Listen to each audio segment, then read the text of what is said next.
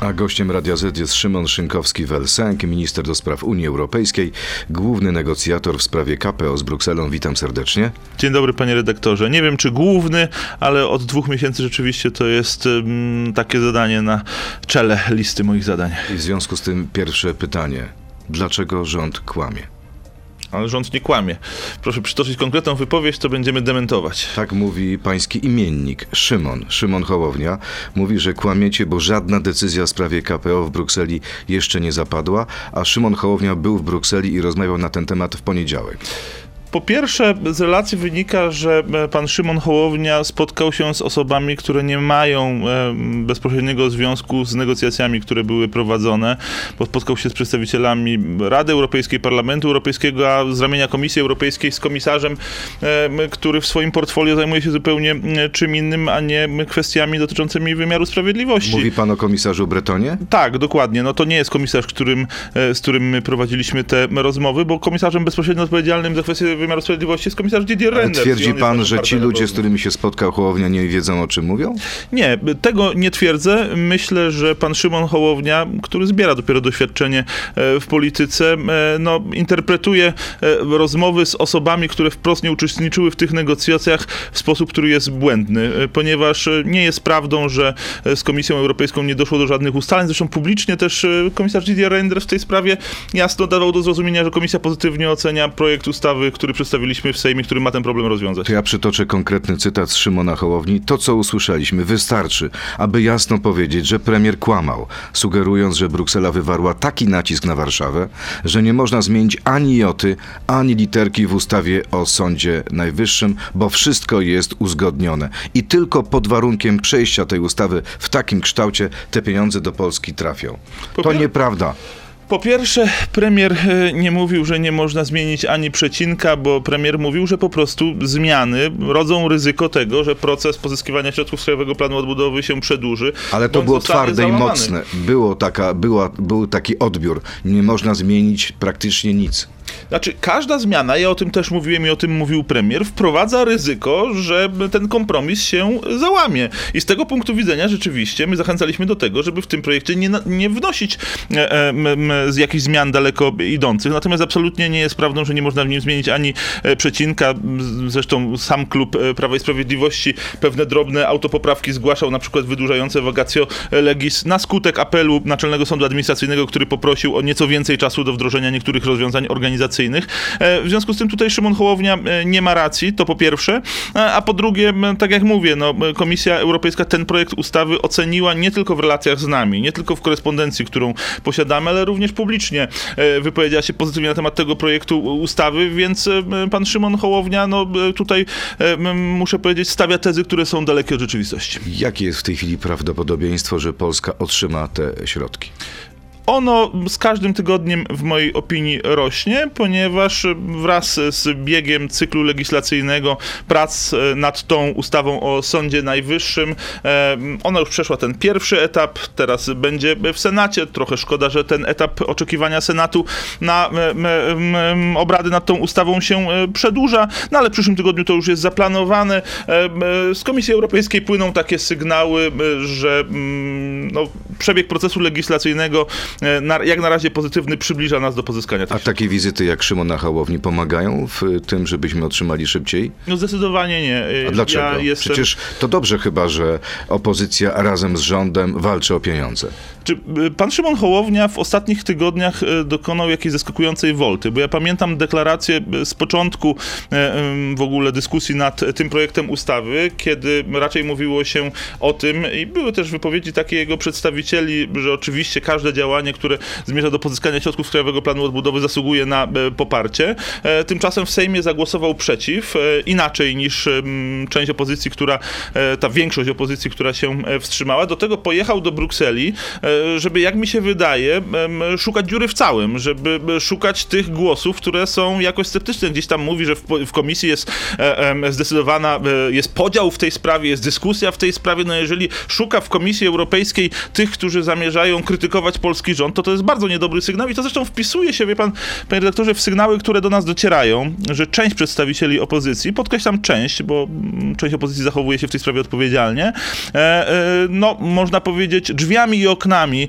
e, um, do um, Brukseli uderza po to, żeby spróbować wpłynąć na decyzje, ale niestety decyzje nie korzystą dla Polski, żeby te środki do Polski nie Ale wpłynęły. kto konkretnie? Bo jeżeli pan y, mówi o takich oskarżeniach, czy też zarzutach, to trzeba powiedzieć kto. Ponieważ te sygnały płyną do nas nieformalnie, to mogę tylko powiedzieć, że ta wizyta Szymona Hołowni wpisuje się e, niestety i jest pewnym potwierdzeniem tych nieformalnych sygnałów. Gdyby Ale chce pan powiedzieć, że Szymon Hołownia pojechał tam po to, żeby zablokować te środki? Chcę powiedzieć, że jego wizyta i późniejsze wypowiedzi po wizycie, które mówią o tym właśnie no, kłamstwach rządu, o tym, że nie jest nic ustalone, że są podziały w Komisji Europejskiej e, co do spojrzenia na e, tą sprawę. Po pierwsze, nie mają wiele wspólnego z rzeczywistością. Po drugie, mają wprowadzić zamieszanie i utrudnić proces pozyskiwania środków. Nie sądzę, rzeczywiście Szymon Hołownia, tak jak powiedziałem, zbiera doświadczenia w polityce, natomiast nie jest aż tak niedoświadczonym politykiem, żeby nie miał tego świadomości, bierze za to odpowiedzialność, za tą szkodliwą działalność. Mówi pan tutaj o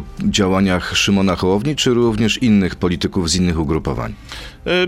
Te sygnały dotyczące również innych polityków do nas docierają, chociaż podkreślam, Z jakich mamy ugrupowań? tutaj do czynienia z częścią tylko Z jakich opozycji, ugrupowań? panie redaktorze, z ugrupowań opozycyjnych. A nie może pan powiedzieć jakich? Ponieważ, tak jak powiedziałem, są to sygnały nieformalne, no... A nie może to jest tylko taki czarny PR, który pan robi opozycji? Nie, bynajmniej, zresztą czarny PR e, najlepszy sobie, niestety, najlepszy w cudzysłowie, e, robi tą wizytą między innymi Szymon Hołownia.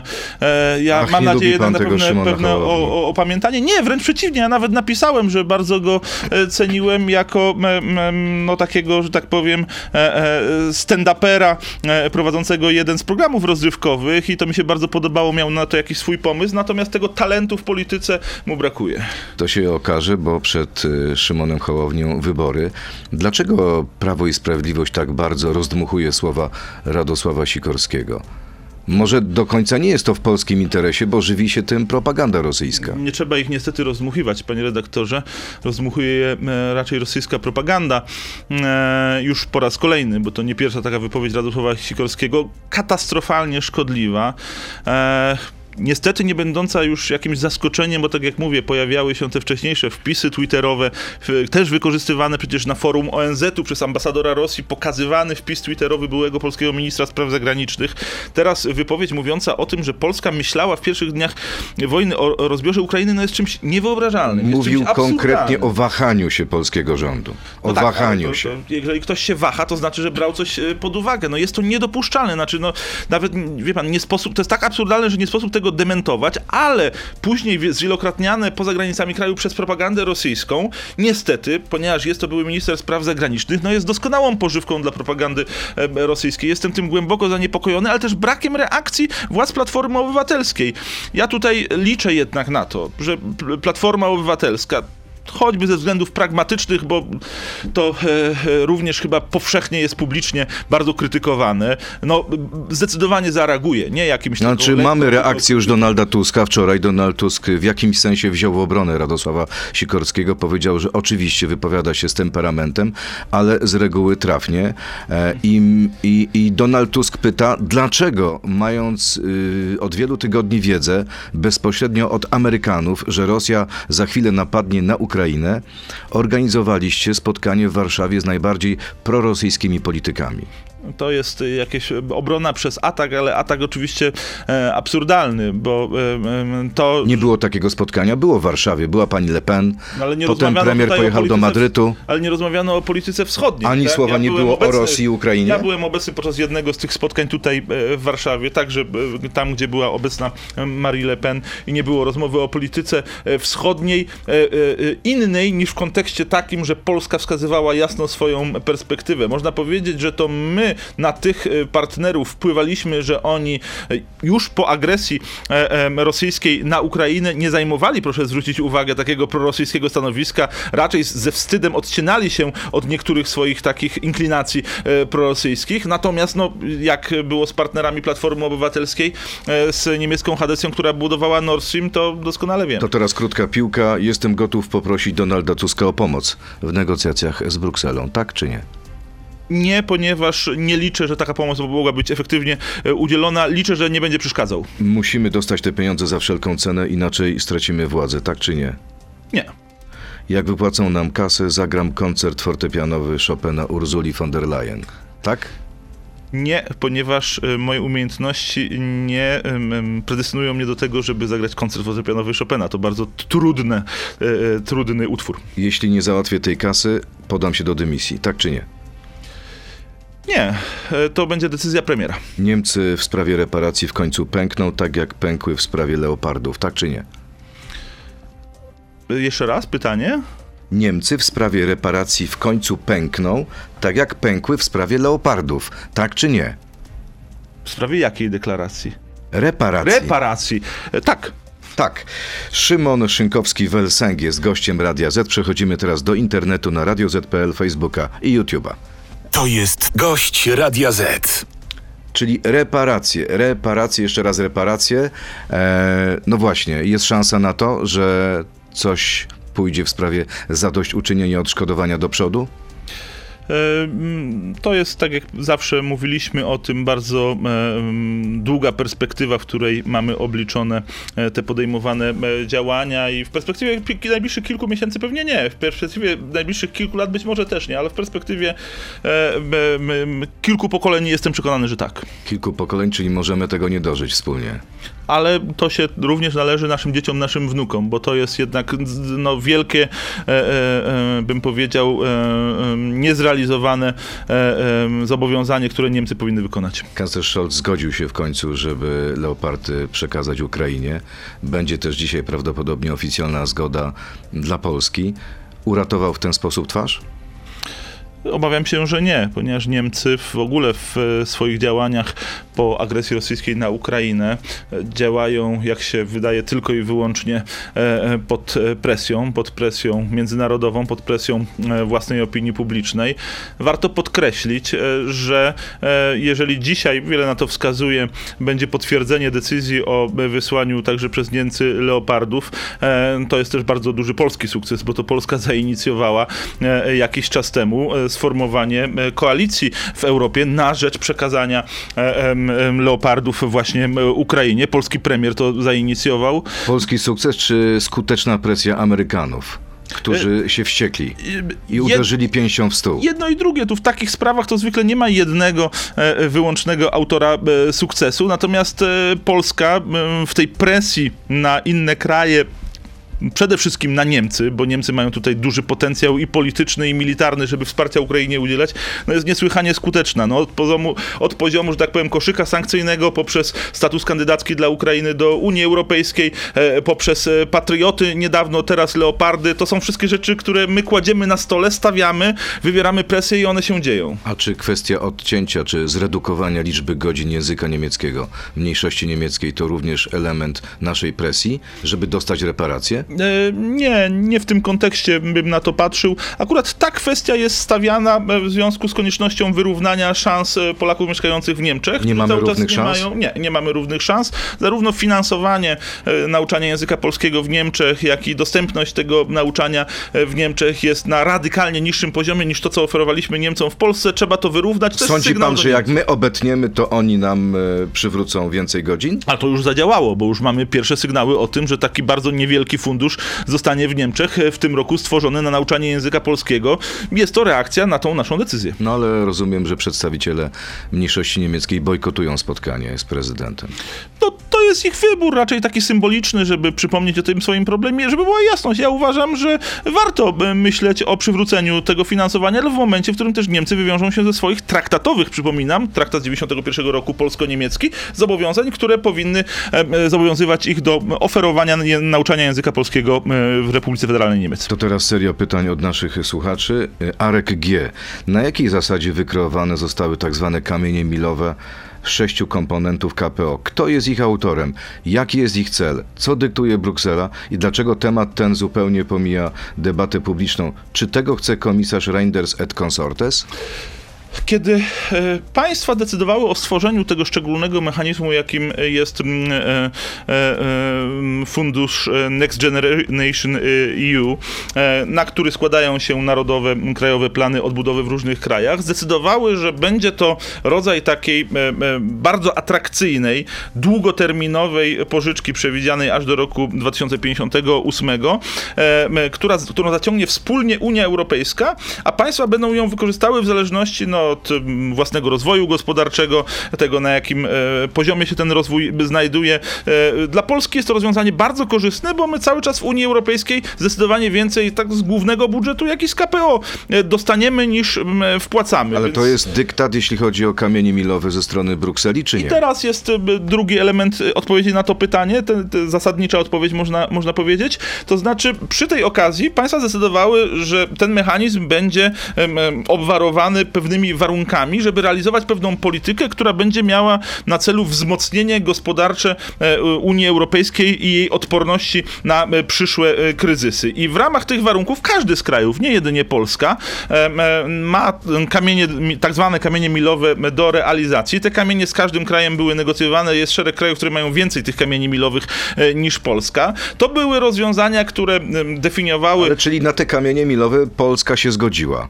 Tak, A zgodziła teraz słyszę pańskich kolegów, y, pan poseł Suski, pan e, sekretarz Sobolewski, który mówi na przykład, że ten kamień milowy dotyczący zmiany regulaminu Sejmu jest nie do przyjęcia. To o co chodzi? Nie chcecie realizować są tego, zapisane co podpisaliście? Te kamienie milowe są zapisane w dość ogólny sposób i jak to często bywa, diabeł tkwi w szczegółach. E, Jest kwestia interpretacji i mierników realizacji tych kamieni milowych. I tutaj pewnie jeszcze przed nami jest dyskusja, jak poszczególne rozwiązania w tych kamieniach milowych, w szczególności tych przyszłych kamieniach milowych, można zrealizować bez uszczerbku dla porządku konstytucyjnego w Polsce. A wie pan, ile jest tych kamieni milowych? No to zależy jak liczyć. Prawie ich- 300. Tak, e, ponad 20 tych super kamieni milowych, tak zwanych, bo są jeszcze kategorie różne kamieni milowych. Jaką ma pan pewność, że przyjmując ustawę o Sądzie Najwyższym, jeśli ona przejdzie, Bruksela zgodzi się na wypłatę pieniędzy, skoro nie są zrealizowane kolejne kamienie milowe, choćby ustawa wiatrakowa? bo rozmawiamy z Komisją Europejską, e, znamy stanowisko Komisji Europejskiej w tej sprawie i wiemy, że w tej chwili ta kwestia dotycząca ustawy o Sądzie Najwyższym oraz wspomniana przez pana ustawa wiatrakowa to są w zasadzie dwa ostatnie elementy, które brakują nam do tego, żeby móc złożyć pierwszy wniosek o płatność. Czyli jeśli przejdzie ustawa wiatrakowa, ustawa o Sądzie Najwyższym, ten wniosek zostanie złożony, bo premier y, sugerował, że on może zostać złożony jeszcze w trakcie legislacji. Tak, to prawda. E, To jak rzeczywiście- będzie? Rzeczywiście tak może być. No chodzi o to, żeby rozpoczął się proces legislacyjny także nad ustawą wiatrakową. E, Jeżeli będzie perspektywa, że ten proces legislacyjny toczy się i widać już, że tak powiem, perspektywę jego e, pozytywnego zamknięcia, wówczas jest przestrzeń do tego, żeby złożyć. Czyli wniosek w sprawie pierwszych y, pieniędzy może być zgłoszony w ciągu dwóch, trzech, czterech tygodni? Panie redaktorze, ten wniosek trzeba złożyć w momencie po pierwsze, w którym będziemy mieli pewność, że on zostanie sprawnie i pozytywnie rozpatrzony. Po drugie, nie ryzykując tego, że dwa miesiące, które ma Komisja Europejska na ocenę tego wniosku, będzie czasem zbyt krótkim, żeby zakończyć całą procedurę legislacyjną nad tymi jeszcze e, e, zobowiązaniami, które pozostały nam do wypełnienia. Kolejne pytanie, Jakub Więcław, też dotyczące y, kamieni milowych. W jaki sposób nowelizacja ustawy o Sądzie Najwyższym i przeniesienie spraw dyscyplinarnych sędziów do NSA wypełnia kamień milowy dotyczący wymiaru sprawiedliwości, skoro czytamy, że ma się tym zajmować Izba Sądu Najwyższego w Krajowym Planie Odbudowym, inna niż Izba Dyscyplinarna? To jest bardzo trafne pytanie, bo rzeczywiście w kamieniu milowym mówi się o e, Izbie Sądu Najwyższego. My proponujemy rozwiązanie Naczelnego Sądu Administracyjnego. Rozmawialiśmy o tym z komisją i komisja stoi na stanowisku tutaj takiej, można powiedzieć, wykładnie celowościowej, jak się mówi o tym w prawie. To znaczy, że ważne z punktu widzenia komisji jest nie literalnie zapis w kamieniu, tylko ten cel konieczny do osiągnięcia. A tym celem jest, żeby w sprawach sędziów rozstrzygał sąd, który nie budzi wątpliwości co do jego niezależności. Czyli Naczelny co, machnie ręką na to, że to będzie NSA rozpatrywać te sprawy? znaczy nie tyle machnie ręką, co zaakceptuje takie rozwiązanie, ponieważ z punktu widzenia celu, który jest e, do osiągnięcia w tych kamieniach milowych, jest to rozwiązanie satysfakcjonujące Jest pan Komisji tego Europejskiej. pewien, że zaakceptuje? Tak, ponieważ mamy potwierdzenie ze strony Komisji Europejskiej akceptacji takiego rozwiązania. Mieć Nemezis, na co jesteście w stanie zgodzić się, aby dostać też pożyczkę e, z KPO? Wyższe podatki od sprzedaży samochodów innych niż elektryczne, elektryki w większych miastach. Gdzie leży czerwona linia, której nigdy nie przekroczycie dla KPO? W e, granicach konstytucji, w granicach e, umów międzynarodowych, w granicach polskiego porządku ustrojowego. To są granice nienaruszalne i takimi były w trakcie negocjacji. Adrian Donner, czy takie decyzje jak zakaz samochodów spalinowych nie powinny być poddawane referendum, a nie narzucane przez anonimowych brukselskich urzędników? Ale my nie mówimy tutaj o zakazie aut spalinowych, e, tylko mówimy o tym, że z czasem, że tak powiem, to jest i tak e, rzecz, która w perspektywie długoterminowej e, nas czeka. Będzie, że tak powiem, e, w całej Europie trend e, raczej zachęcający do tego, żeby korzystać z aut innych niż e, Tak, spalinowe. ale przyzna pan, że samochody elektryczne są bardzo drogie. Tak, i na Czy dzisiaj- będzie stać ludzi w Polsce na samochody jakiekolwiek? E, Na pewno nikt nie będzie tutaj wprowadzał jakiejś szybkiej rewolucji e, kosztem obywateli. To mogę zapewnić, że nikt e, osobom z autami spalinowymi, sam jestem użytkownikiem auta spalinowego, a wiemy, że w, tej chwili mamy zdecydowaną większość, przytłaczającą większość użytkowników takich właśnie aut, zakazywał posiadania takiego auta i zmuszał ich do tego, żeby ponosić koszty z związane z wydatkiem na auto elektryczne. Dopóki nie będzie szerokiego dostępu tanich, osiągalnych finansowo aut elektrycznych, rząd nie będzie takich rozwiązań wprowadzał. Jacek Wielgorzy, wbrew zakazowi z Ukrainy do Polski wjechało prawie pół miliona mężczyzn objętych mobilizacją. Na jakim statusie są ci ludzie w Polsce? Czy są jakieś plany ich ekstradycji? Nie mam takich danych, to musiałoby e, tutaj odpowiadać Ministerstwo Spraw Wewnętrznych i Administracji, ponieważ no, nie posiadam, nie potwierdzam tych danych, które e, się pojawiają. No i pytanie osobiste. E, nie premier, Stand with Ukraine, taka, taki nick. Urodził się pan w roku 82, tak? Tak. W dorosłość wszedł pan w wolnej Polsce. Czemu używa pan dwóch nazwisk? Wel jest używany, kiedy dana osoba posługiwała się dwoma nazwiskami. Zazwyczaj używanie wel wiąże się z koniecznością lub chęcią posiadania pseudonimu lub działaniami, które wymagały jego używania. Zazwyczaj, ale akurat jak wszystko wskazuje, badając historię mojej rodziny, akurat nie w przypadku e, mojej rodziny. W XIX wieku moja rodzina pochodząca e, z okolic Łodzi e, dodała sobie ten człon nazwiska, miała dość dużo posiadłości ziemskich i dzieląc ziemię dzieliła również nazwiska w poszczególnych liniach. Tak więc rzeczywiście mam w rodzinie Szynkowskich, mam w rodzinie Sękowskich, mam w rodzinie Sęków, a w mojej linii jako jedynej została całość nazwiska Szynkowski-Welsenk. A pan y, które nazwisko bardziej woli? Całe. Całe. Zdecydowanie. Chociaż to Nie zawsze budzi pytania. Ani Sęka, ani Szynkowskiego. To, to nazwisko jest, e, budzi duże zainteresowanie na studiach, e, na egzaminach. Zwykle pierwsze pytanie było o nazwisko, to trochę rozluźniało atmosferę, więc ma to swoje zalety. A rozumiem. A w Brukseli też pytali? E, W Brukseli o to nazwisko nie pytali. Dla nich pewnie nazwisko no, specyficzne, ale nie Ciężko, specjalnie... ciężko nawet wypowiedzieć chyba. Ciężko wypowiedzieć, ale mm, chyba nawet tam przychodzi to czasami łatwiej niż niektórym do zapamiętania w Polsce. Tak? Tak. Czyli y, odcisnął pan piętno na urzędnikach No już brukselskich. trochę mnie tam zapamiętano. Przez ostatnie dwa miesiące bywałem tam często. A kiedy kolejny wyjazd? Ma pan y, taki konkretny grafik na kolejne spotkania?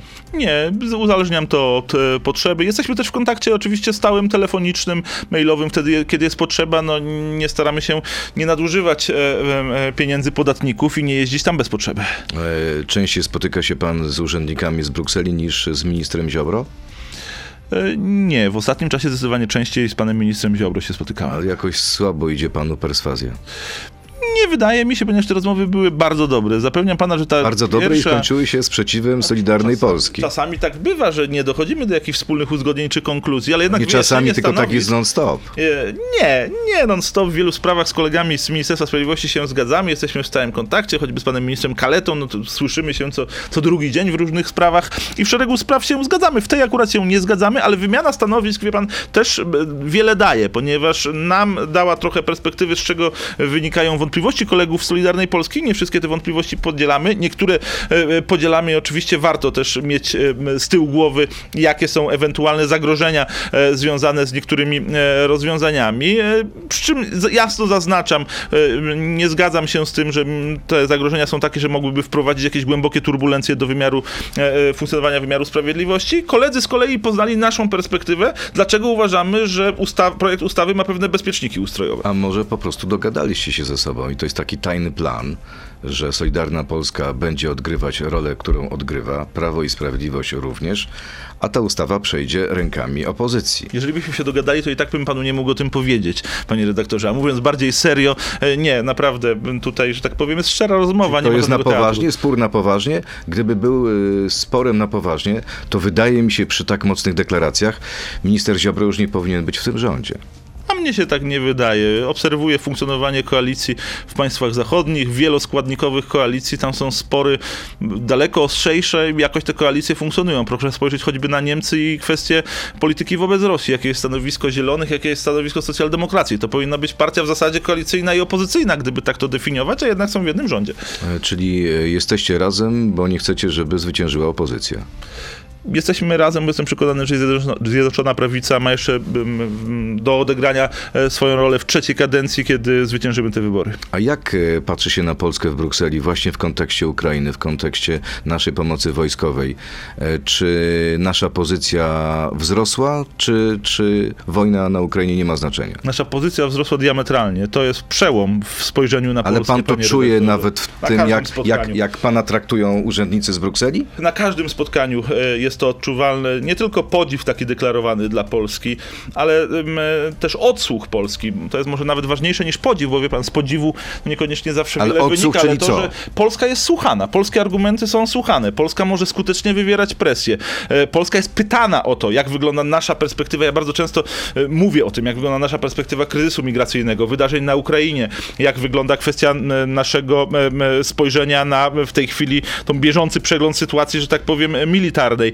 E, O to wszystko jesteśmy pytani, bo jesteśmy krajem najbliższym. Ale może jest tak, że nie potraficie do końca wykorzystać naszych pięciu minut. Radek Sikorski, który tutaj był kilka dni temu, mówił o tym, że gdybyście zakończyli ten bezsensowny i durny spór z Brukselą, to pozycja Polski byłaby zupełnie inna. Bylibyśmy autentycznym rozgrywającym w Unii Europejskiej i w ogóle w tej części Europy. Znaczy, pozwoli pan, panie redaktorze, że do tego, w cudzysłowie, autorytetu, do którego pan się odwołał po tych jego ostatnich deklaracjach, to ja już się, ja już tego konkretnie nie będę e, komentował. Jeżeli to wyborcy Platformy Obywatelskiej muszą zdecydować, czy chcą mieć takiego ministra spraw zagranicznych w przyszłym rządzie i zagłosować na Platformę Obywatelską, który jest, daje regularnie pożywkę dla rosyjskiej propagandy, czy nie. Ja się nie zamierzam Radosławem Sikorskim w tym kontekście już więcej e, zajmować. Natomiast mogę powiedzieć tyle, że my te 5 minut doskonale wykorzystujemy. Proszę zwrócić uwagę, sankcje na Rosję zgodne z polskimi postulatami. Wysyłka broni na Ukrainę ze strony Niemiec.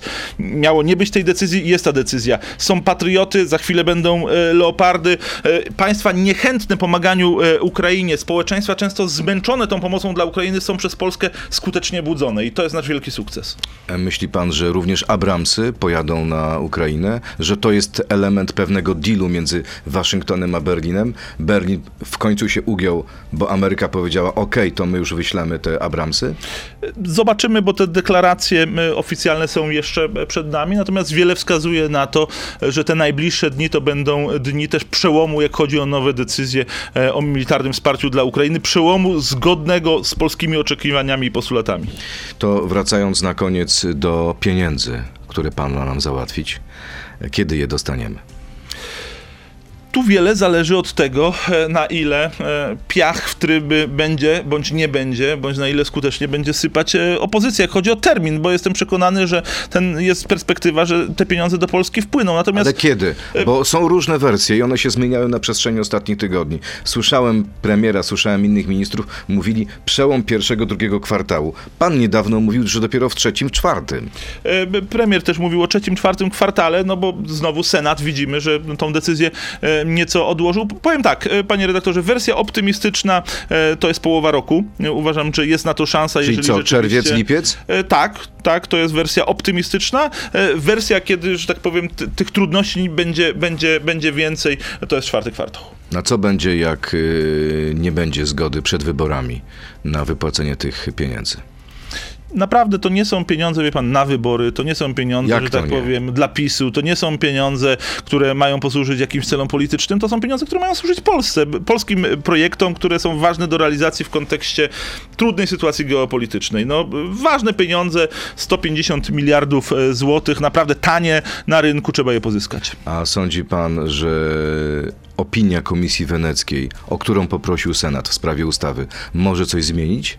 Nie uważam, żeby mogła e, w tej sprawie coś zmienić, choć jest to jeden z kolejnych przykładów tego, jak opozycja, część opozycji, jeszcze raz to podkreślam, kibicuje w cudzysłowie rządowi w pozyskaniu tych środków. No, opozycja mówi, że kibicuje zgodności z konstytucją i dlatego prosi o opinię Komisję Wenecką. Ale o zgodności z konstytucją e, decyduje Trybunał Konstytucyjny, a nie Komisja Wenecka. Jeszcze do tego poziomu, że Komisja Wenecka decyduje o zgodności z konstytucją, nie doszliśmy. No dobrze, ale chodzi o pewne standardy obowiązujące w Unii Europejskiej. Na ten temat Komisja Wenecka może się wypowiadać. Myślę, że tutaj głos Komisji Europejskiej powinien być ważnym punktem odniesienia, zawsze był. Akurat jak się okazuje, w tym przypadku tego projektu ustawy nie jest dla A polityków. wyobraża opozycji. pan sobie sytuację taką, że jest negatywna, ocenia komi- ne- negatywna ocena Komisji Weneckiej i Komisja Europejska mówi hola, hola, to jednak tych pieniędzy nie będzie? Trudno mi sobie wyobrazić, żeby w tej sprawie mogła być negatywna opinia Komisji Weneckiej, e, ale też zwracam uwagę jeszcze raz, że jakakolwiek by nie była opinia Komisji Weneckiej, ona nie ocenia konstytucyjności i nie jest dla polskiego rządu czy parlamentu wiążąca. Szymon Szynkowski, WLSęg, minister do spraw Unii Europejskiej. Bardzo dziękuję za rozmowę i miłego bardzo. dnia. To był gość Radia Z. Słuchaj codziennie w Radio Z i na player radioz.pl.